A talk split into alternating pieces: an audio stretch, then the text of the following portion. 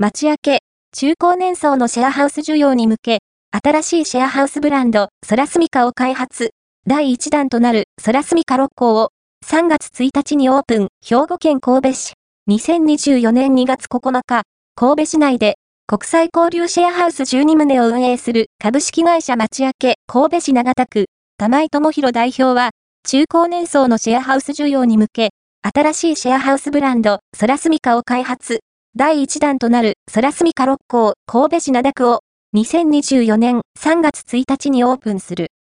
同社によると、シェアハウスは2010年代より流行し、安価で交流が楽しめることから、20代、30代を中心に、新たな居住形態の一つとして定着。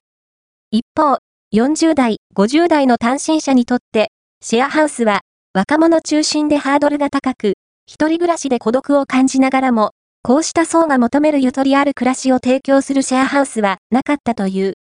同新ブランドは、日本の職人芸と自然、広々とした間取りをハウスに組み込み、上質を知る40代、50代のシェアハウスニーズに対応した住宅で、18歳から入居可能としている。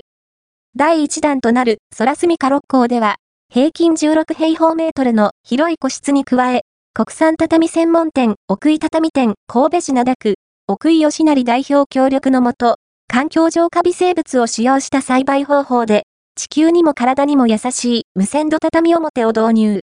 共用部にも、株式会社柿下木材工業所、岐阜県高山市、柿下隆代表による飛騨春景塗りを活用した木材照明、モアレや、張り替えが、不要でエコロジーな壁紙オガファーザー、自然由来の成分のみを使用した塗料などを使用した。なお、同物件は、空き家解決型のサービス、空きサポを運営する株式会社ジェクトワン東京都渋谷区、大川幹夫代表が所有者から借り、それを町明けに展開している物件。